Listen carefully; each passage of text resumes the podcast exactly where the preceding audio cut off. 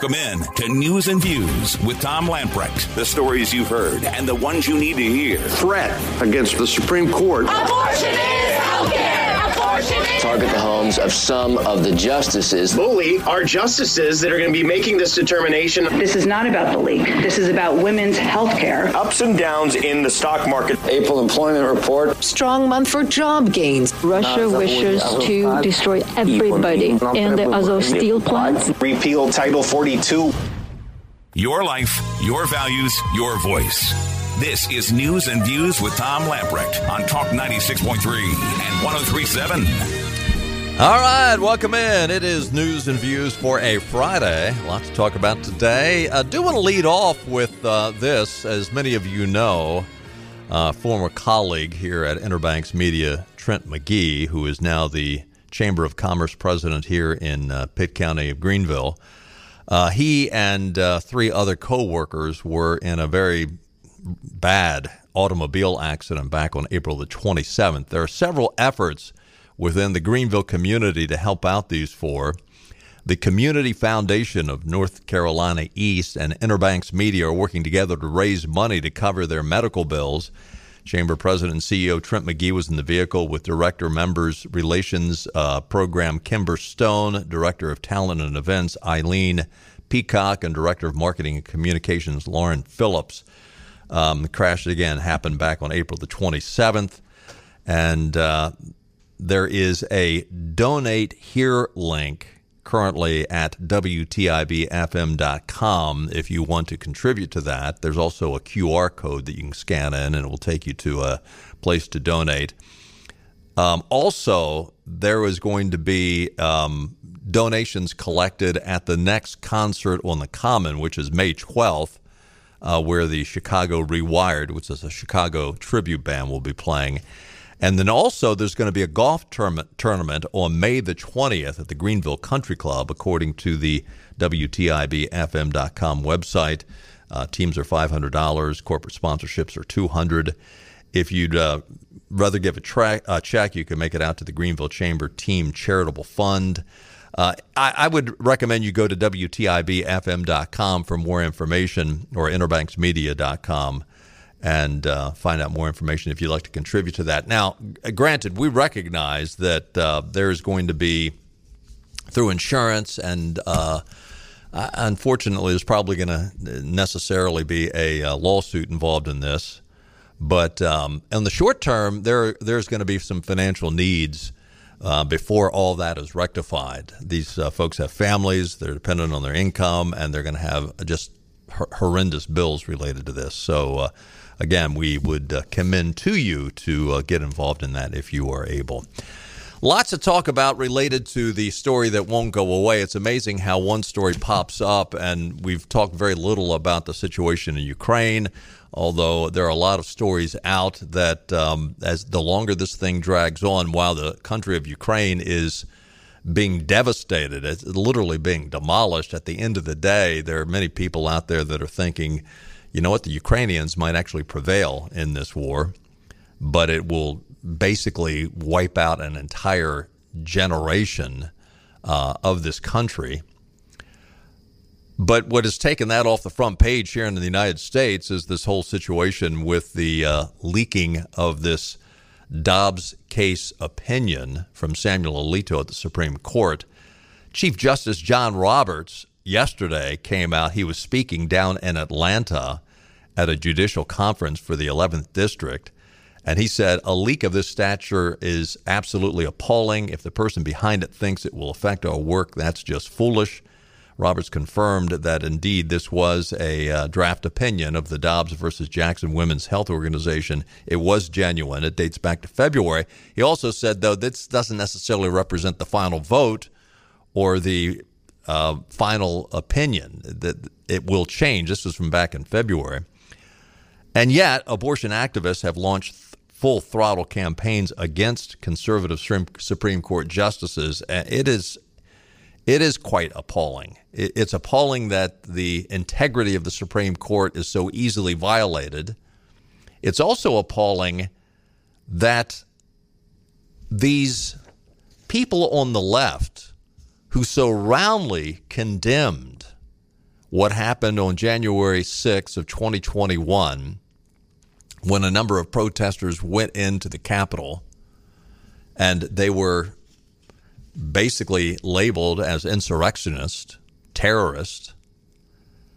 And yet, these same people that said that are now willingly going out and glibly condemning and encouraging protest.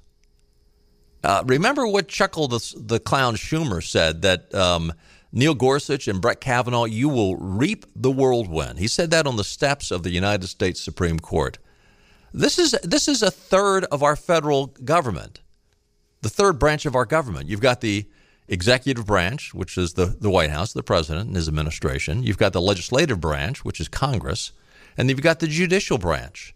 The judicial branch is a third of our federal government.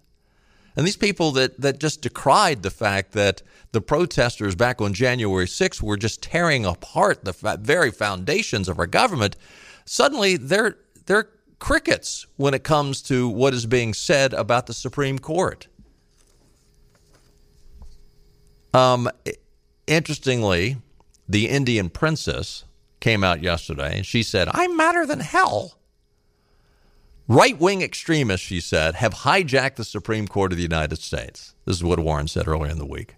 We must expand the Supreme Court. Oh, nothing extreme about that.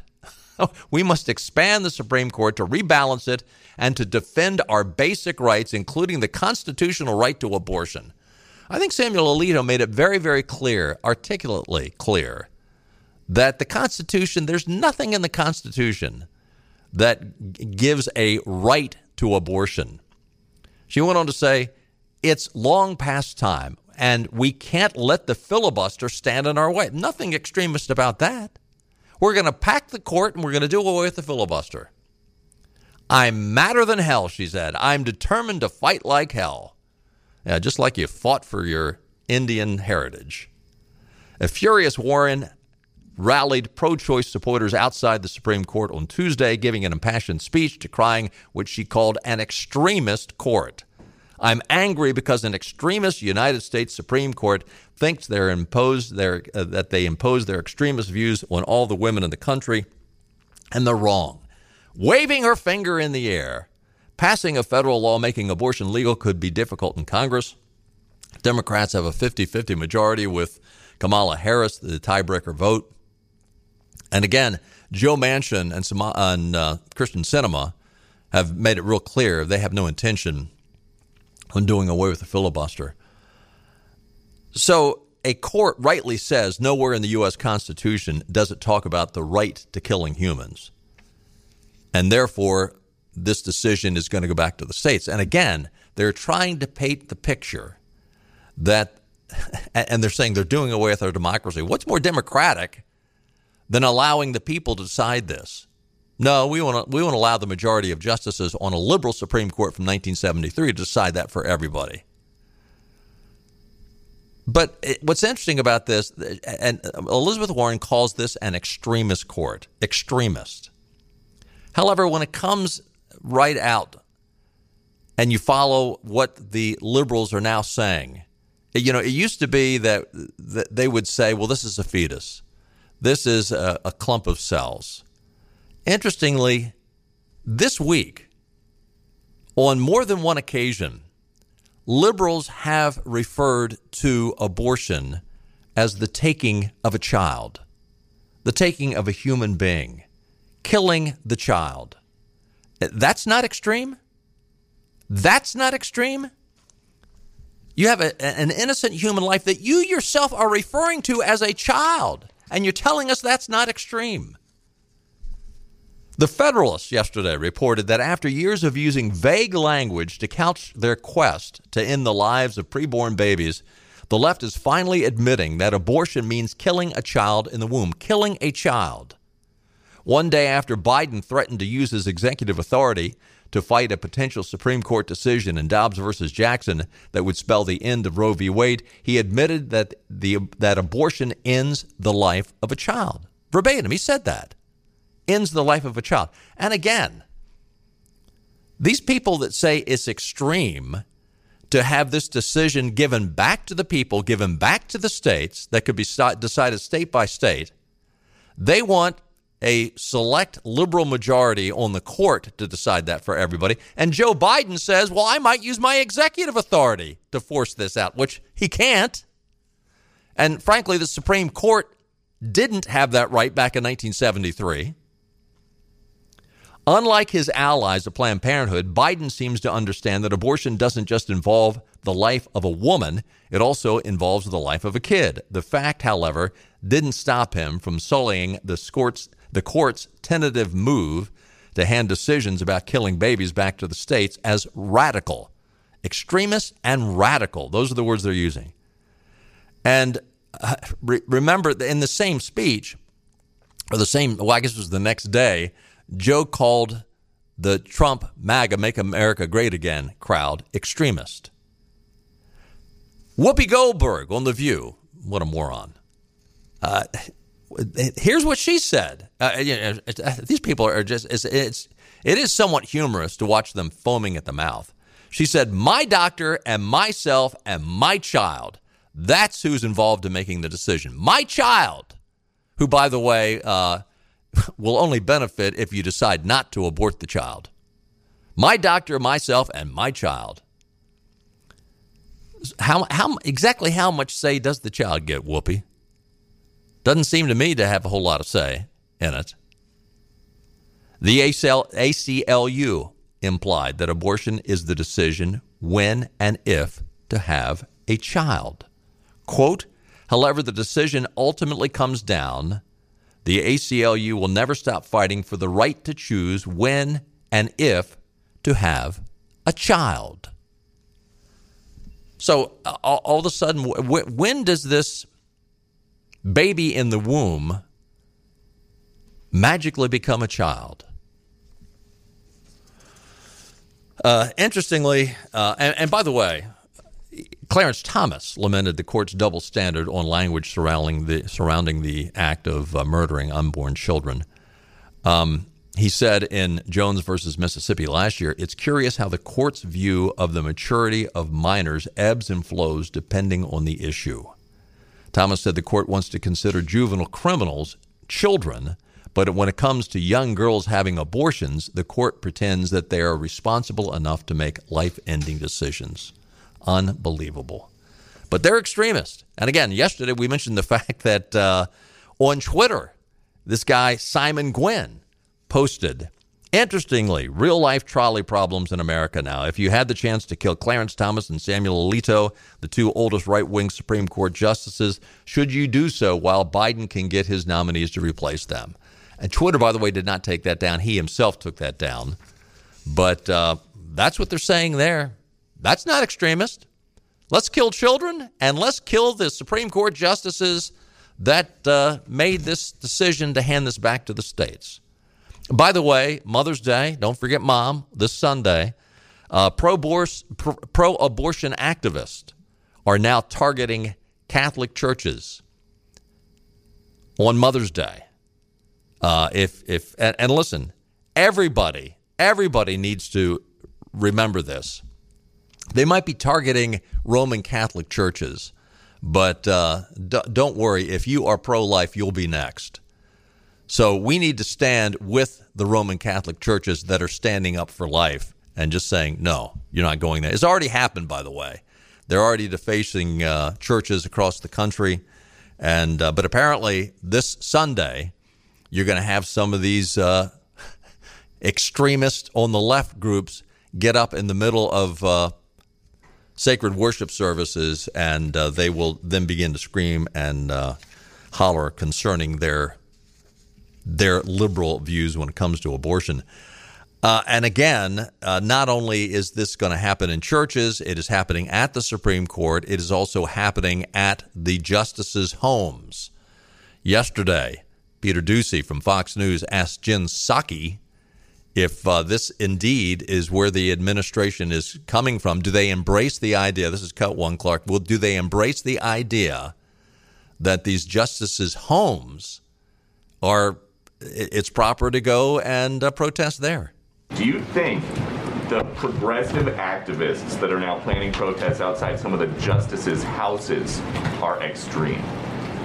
Peaceful protest? No, peaceful protest is not extreme. Some of these justices have young kids. Uh, their neighbors are not all public figures. So, uh, would the president think about waving off activists that want to go into residential neighborhoods in Virginia and Maryland? I think our view here is that peaceful protest, there's a long history in the United States and the country of that. And we certainly encourage people to uh, keep it peaceful and not resort to any level of violence. These activists posted a map with the home addresses of the Supreme Court justices. Is that the kind of thing this president wants to help your side make their point? Look, I think the president's view is that there's a lot of passion, a lot of fear, uh, a lot of uh, sadness from many, many people across this country about what they saw in that leaked document. Uh, we obviously want people's privacy to be respected. We want people to protest peacefully if they want to to protest. That is certainly what the president's view would be. So he doesn't care if they're protesting outside the Supreme Court or outside someone's private residence. I, I don't have an official U.S. government position on where people protest. I want it. We, we want it, of course, to be peaceful, and certainly the president would want people's uh, privacy to be respected. But I think we shouldn't lose the point here. The reason people are protesting is because women across the country are worried about their fundamental rights that have been law for 50 years, their rights to make choices about their own bodies and their own health care are at risk. Uh, you know, it's interesting that if you are triggered, if you are upset, that gives you the right to do what you want, unless you're a conservative. And on January the 6th, you thought that the uh, there was some hanky panky going on in the election and you wanted to peaceably protest that at the Capitol. In that case, you're an insurrectionist. And, she she makes this statement that so uh, on the past 50 years concerning Roe, we can't remove it because the past the past 50 years it's been there and it's been legal. Well, how about going about the the previous 200 years since the founding of our nation when we followed the Constitution and abortion was wrong, illegal, and criminal? But uh, no, no tolerance when it comes to January 6, 2021.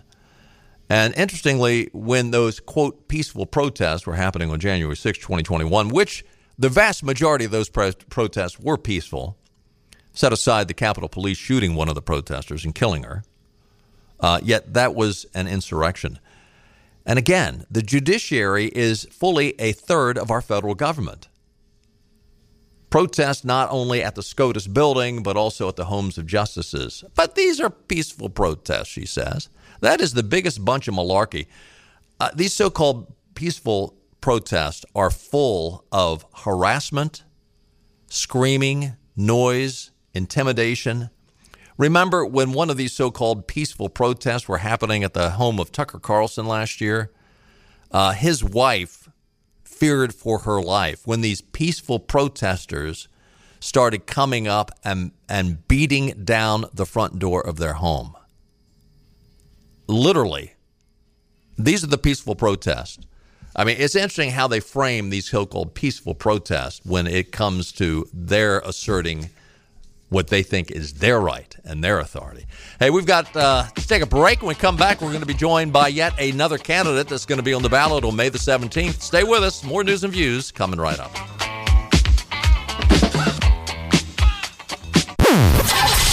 Shotgun with your 5 o'clock drive. Well, the drive home should be a delight. This is Tom Lamprecht with more news and views on Talk 96.3 and 103.7. Welcome back in. News and views for a Friday. Taking a quick look at your weather forecast for the weekend. Uh, scattered thunderstorms tonight. A few storms may be severe, low around 65. Chance of rain tonight about 50%.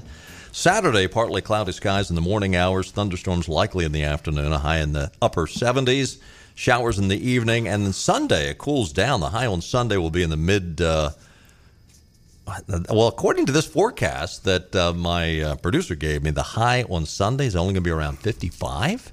Now, up on the screen, we've got 69. Either way, it's going to be cool. 55 sounds like it's uh, a little too cool. But it is going to cool down anyway come uh, Mother's Day. So uh, don't forget mom on Mother's Day. Weather brought to you by our friends at the Ironwood Golf and Country Club. Warmer weather is here. What a better way to get out and enjoy the outdoors with family and friends than being greenside or poolside. Voted best golf course in Greenville three years in a row, Ironwood Golf and Country Club is waiving all initiation fees. They want you to join in the fun. Become a member today. If you're not a golfer, Ironwood's new social membership includes access to the competition sized swimming pool, clay service tennis courts, and member only full service restaurant. For more information, contact membership director Jenna Doyle. Her number is 252 752 4653. Well, as you uh, are well aware, we're uh, not too many days away from the May 17th primary. Uh, today is uh, May the 6th, so we're looking at 11 days. We'll be out voting if you haven't voted early. Stephen Pete Benton is running for North Carolina House District 13.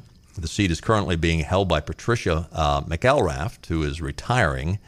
Uh, also running in this primary um, in this rather conservative district is Eden Gordon Hill and Celeste Cairns. We've had both of those uh, women on with us here on News and Views today. Uh, Pete, welcome in. Thank you, Tom. Glad to be back in Greenville, and I'm very proud to be a pirate. Well, uh, yeah, we were talking about before we uh, went on the air. Uh, you were playing uh, for the Pirates on their football team uh, along with Ruffin McNeill. Ruffin McNeill's a brother and a great guy. He uh, stayed with football a little longer than you did. yes, sir. You you had a stint in the military, but I tell you what, I'm going to let you give the three minute Pete Benton bio because a lot of our listeners are listening and. Um, I'm sure a handful know you, but I'm sure there's a lot more that would like to get to know you. Thank you. I'm a native North Carolinian, and I grew up in Havelock, North Carolina. My dad was chief of police, and um, had a wonderful upbringing. I'm an Eagle Scout. I went to East Carolina and then decided to uh, leave to serve my country right at the end of Vietnam. I did not serve in Vietnam, but I'm a Vietnam era veteran. After my uh, stint in the Navy, I went back to school here in East Carolina, earning undergrad and graduate degrees in political science. And I had the great, uh, matter of fact, I joined Air Force ROTC, got my commission, went to Pope Air Force Base, Fayetteville, was there during uh, the Grenada invasion, and was selected to be the deputy commander of the Presidential Honor Guard for Ronald Reagan and George Bush. I saw that. That now that part really fascinated me. Um, Thank you. Did you? I and what a great honor, and thank you for your military service yes, for all those years. Did you actually have a chance at all to interact with President Reagan? Occasionally we would, and I have to say that Ronald Reagan was a blessing to this great nation. He gave us three incredible gifts, Tom faith, hope, and love, and the greatest one of all was love. He made us proud to be Americans again. He did. And he believed in less taxes, smaller government, and more freedom.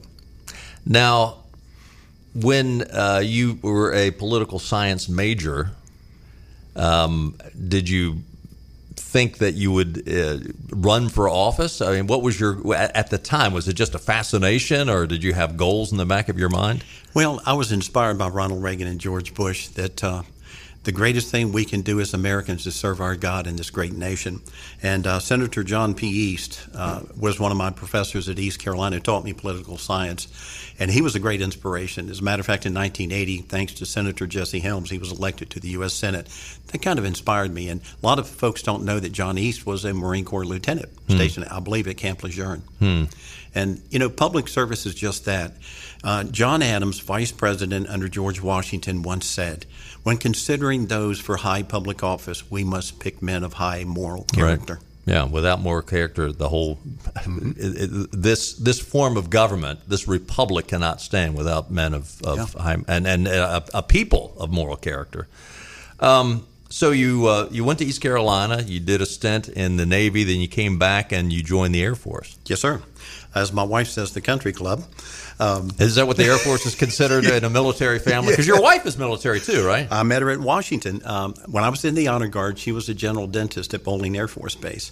And we met through a mutual friend. And uh, we were married May the 6th, 1989. She's a Pennsylvania girl, went to school at University of Pittsburgh. So okay. Very proud of her. And uh, she spent seven months in Thumrait Riyadh when I was recalled to active duty in 1990. I was uh, working with as an air transportation officer during Desert Shield, Desert Storm. We're talking to Pete Benton, who's running for the North Carolina House District 13. When um, you considered now, well, let me back up a little bit further. Mm-hmm. Um, is this the first uh, time you've jumped into running for political office? No, sir. In 2013, when I retired from the military and the federal government, my wife says, um, If you think for one minute you're going to sit at home and play golf and go fishing in Walnut Creek, I have some bad news for you. She said, You need to go out and get a job. And I said, Well, honey, what am I going to do? She said, Become a politician. They don't do anything. well, politicians might not, statesmen actually, I think, do. Uh, so, uh, t- tell us exactly what your political career has looked like. It started in 2013. I had some friends of mine who were in the state legislature and the NC um, Senate. They said, once you retire, we're going to put you in the NC House. Uh, representing uh, Wayne County, and unfortunately, I had the redistricting, and the gentleman that I was going to replace was um, ousted by another gentleman. But I had some friends that said, "Look, we need some good councilmen here in Walnut Creek." And I said, okay. So three of us covered 400 plus homes, and I was elected to the city council. And I thwarted a major $7 million sewer expansion program because they wanted to force it upon 116 people who were my constituents. I went to the people door to door and I said, How do you feel about this? And we said, We don't support it. So I stood up against the mayor, the deputy mayor, and the other councilman. I said, I will not support this because hmm. the people don't. And did it fail? It failed. There you go. So if you were to win this race, um, one of the things that you're going to be dealing with probably sooner rather than later, or I suppose it could be dealt with prior to you uh, taking office, assuming you win. Uh, but uh, the the whole situation with um, the the leaking of this Supreme Court case, the opinion on the Dobbs case, which would, uh, if, if, that does prevail, if that opinion or some form of that opinion goes ahead and it, it becomes uh, the opinion that the majority of the Supreme Court vote on and it sends the Roe, the abortion issue, back to the states, that will be something that the state of North Carolina is going to have to deal with. Now, we were talking to Keith Kidwell yesterday on the air, and he was mm-hmm. saying it, it, while it's not absolutely certain, it looks like there is a possibility that we would go back to the law that was on the books back in 1973 when Roe took over. But that, but that wasn't necessarily they were they have they haven't been absolutely sure or certain that that is what's going to happen. But how would you deal with that if uh, if it if and when it does come back to the states? Well, I believe the power belongs to the states. If you look at the U.S. Constitution, supreme law of the land, our founding fathers, in infinite wisdom, realized that an, the federal government has a propensity for abuses of power. Okay, and I believe that really the power comes from the states. All right, and I think that is something that uh, personally, uh, I'm a very strong Christian man and I'm an American patriot. And I have very strong opinions about the abortion issue. But um, I would um, be very, very diligent in evaluating both sides of the fence to make the best decision for the people of North Carolina. You, talk about your Christian faith. Is that is that your moral compass? Is that how you, you make decisions? Dr. Stephen Covey once said in The Seven Habits of Highly Effective People that highly effective people, their moral compass always points to true north. Hmm. He's talking about character and competence. Right. right. And that's something that we need in government today. Uh, boy, you talk about that being lacking. Yes. Thank you. You and the other two candidates have both labeled yourself as as pretty strong conservatives, and District 13 is pretty strong conservative district. What, um, why would Pete Benton be the the person that they ought to check the box for, pull the lever for? Thank you for asking the question. First and foremost, I am an Eastern North Carolina young man. I grew up in the Havelock area in Craven County. I understand the issues that are imperative to eastern North Carolina. In particular, uh, I re- recall vividly when Congressman Walter B. Jones Sr. and Senator B. Everett Jordan in the 1960s saved the gates. Cherry Point brings in almost $2.2 billion worth of income to hmm. eastern North Carolina. Believe it or not, there's 775,000 veterans in the state of North Carolina. And I'll tell you, the veterans and the jobs are at the top of my list. There's an old saying is that you can tell a lot by a country by how the, they treat their veterans. Yeah. Okay. Yeah. I served my country for almost 33 years because I believe in God. I believe in this great country, and I believe in the blessings of liberty. Okay. Uh, furthermore, down east, what's important is taking care of the fishermen and tourism. Uh, tourism provides about 3,200 jobs in local area and brings in $325 million. But if you look at Cherry Point, you look at Fort Macon, you look at Camp Lejeune, the triad there, they provide wonderful jobs and benefits to the people of eastern North Carolina. And one of the things I'm looking at There, FRC East, um, I have a lot of intimate knowledge about the military because 12 years ago I was in Germany. I was a senior war planner. I worked for a Navy four star admiral. I understand the importance of a strong national military. Okay, they're bringing in the F Joint Strike Fighters uh, F 35s, and it's the fifth generation. They're bringing in the A models, going to go to the Air Force. The B are going to the Marines, and the C are going to the Navies. That's the next generation. I'm working hard with other people. I served on the Governor's Military Affairs Commission in Raleigh for several years. And what we need to do to stabilize economically and enhance the growth of Eastern North Carolina is to bring those jobs and make it you know, FRC East, the key maintenance repair facility in eastern North Carolina. You look at the military, you look at the uh, tourist industry down Absolutely. at the beach, obviously, and the fishing industry. Those are very important. But yet, at the same time, how do you draw additional industry, additional jobs to the eastern part of the state, which compared to other parts of the states seems like we're lacking? Absolutely. Well, first and foremost, we, you know, we have, a, I, I believe, I've done some preliminary evaluation uh, looking at our port. There's only two ports in North Carolina. There's Wilmington and Morehead City. Right. I'm looking at some ways to more effectively utilize the resources of our port there in Morehead City. And what I also think, if a lot of people don't realize, you know how many engineers there are at Cherry Point? 800. Hmm. 800 engineers. Okay. Um, Again, if we can continue to expand FRC East and make it the hub of the military for all of these joint strike fighters, that'll bring a lot of jobs and a lot of income to North Carolina. Second only to agriculture, the U.S. military presence is a multi billion dollar industry here in North Carolina. And I like to say we're first in defense. Hmm. Well, the uh, website is what? PeteBenton.com. That's a pretty easy one to remember. And uh, May the 17th is, uh, is the day we'll find out who is going to be the Republican nominee for House District 13. And again, it's a fairly conservative district. So yes, sir. this is really probably the race that is going to count. I mean, you, you will have a uh, a general election race, uh, whoever the winner is, but uh, chances are it will be a Republican. Pete, thanks for stopping by. Good to if, meet you. If I may, in memory of my former boss, Ronald Reagan, I have a Ronald Reagan Presidential Honor Guard wow. coin for you. Wow. Always remember, Tom, if you rub the coin three times, it'll bring you the luck of the Irish. Pete, thank you. I my pleasure. It. I'm, I'm honored. Stay with us. More news and views coming up.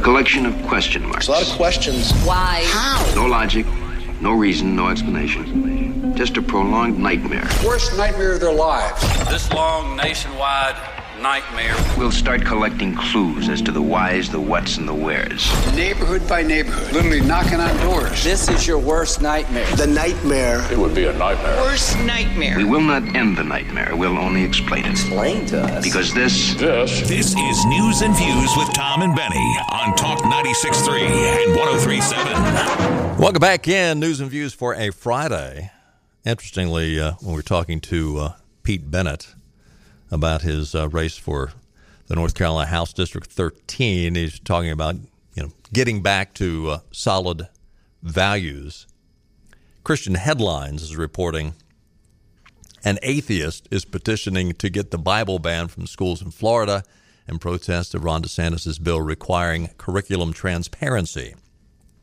Chaz Stevens, an activist ordained minister, that seems like an oxymoron, and founder of the Mount Jab Church of Mars. I'm not making it up. The Mount Jab Church of Mars sent letters to 63 Florida school districts requesting that the Bible be banned from classrooms, libraries, and all other institutional materials. He also set, set up a gun, GoFundMe page titled "Help Us Ban the Bible in Florida Public Schools." I, I got news for you. Um, we need, and listen, uh, we're, we're not saying you that it's mandatory that you believe everything in the Bible, but uh, the Bible, among other things, is a historic document. I mean, I, am sure this guy would like to label as full of uh, myths and fables, but uh, it, it, has been around for hundreds and hundreds of years, and uh, a lot of good moral principles in the scriptures. PJ Media is reporting on this disinformation governance board. The head of this board shudders at the thought of free speech absolutist taking over more platforms. Biden's disinformation governance board chief Nina Jankowicz has given us new indication of how negatively she regards the freedom of speech. In a mid April NRP interview, National Public Radio, it's getting renewed scrutiny, this interview has, because of her appointment to the head of the, quote, Ministry of Truth. Jankowicz was asked about what she thought about the prospect of Elon Musk, who says he is a free speech absolutist, taking over Twitter. Jankowicz's answer was hardly reassuring to those who see the very existence of a disinformation governance board as an all out assault on the First Amendment. This is what she said back in March concerning um, Elon Musk taking over Twitter. I shudder to think about if free speech absolutists were taking over more platforms, what it would look like for the marginalized communities around the world, which are already shouldering so much of this abuse, dis, uh, disappropriation amounts of this abuse, and re traumatizing themselves as they try to protect themselves from it. You know, reporting, blocking, etc. We need the platforms to do more, and we frankly need law enforcement and our legislators to become more, uh, doing more as well. And in other countries that are looking at this, you know, the United Kingdom has an online safety bill that's being considered right now where they're trying to make illegal this currently, quote, awful but lawful content that exists online where people are being harassed. I mean, this ought to set off alarm bells.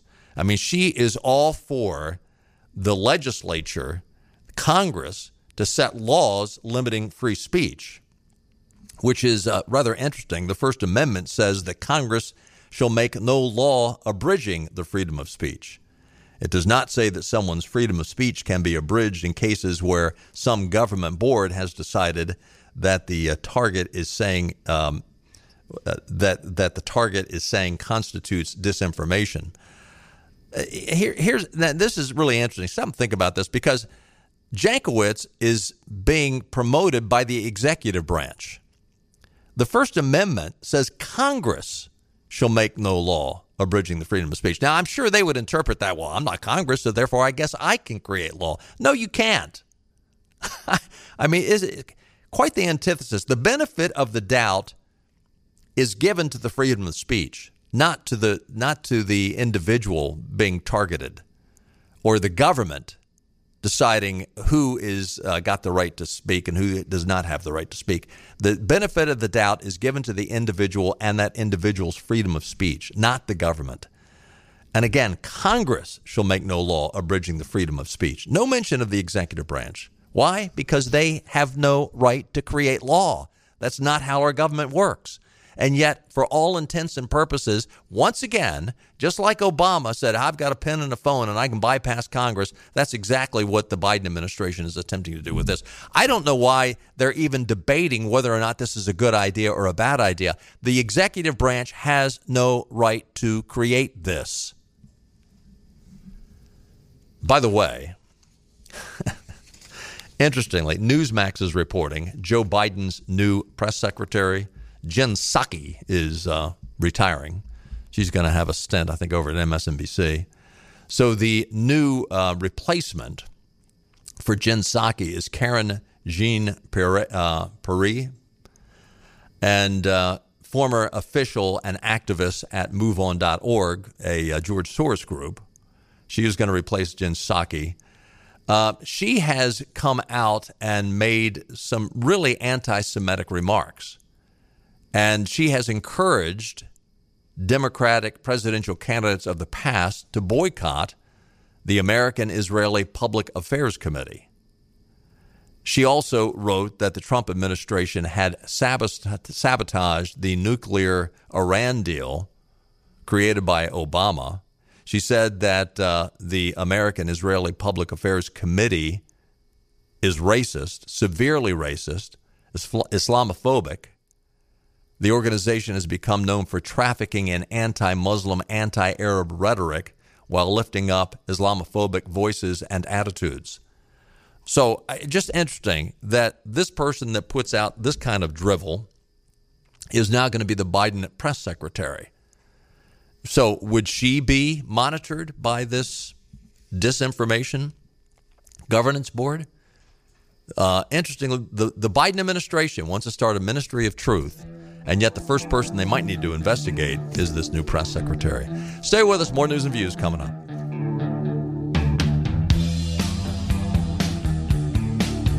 Back to news and views. Talk 96.3 and 1037. Uh, this is rather bizarre.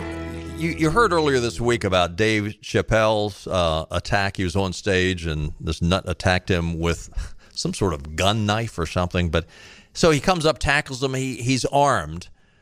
The DA out in L.A., the district attorney's office, this guy Gascon, uh, he's basically just charged the guy with a misdemeanor. I mean, Chappelle could have been killed. He was attacked violently with a weapon, and he's, he's charging with a misdemeanor. There is outrage all over the country. Now, if there's a silver lining to all this, maybe some of these liberals in, in the entertainment community and out in Los Angeles will begin to see, and there's been a lot of protests and a lot of people that uh, have begun to comment how we need to get back to some law and order and justice coming out of the mouths of people that you wouldn't necessarily think would be speaking that way. But uh, this guy, George Gascon, is uh, he is bad news. He is uh, George Soros all over. But it's interesting. He lets him go. You know, if, you, this guy said he was triggered, and so he had the right to attack Dave Chappelle, and uh, he did. So this guy, this district attorney, well, if you're triggered, then we're going to let you off. Apparently, that's how it works now. Hey, listen, have a great weekend. Happy Mother's Day. We'll see you on Monday. Bye bye, everybody. Alright, alright, All right.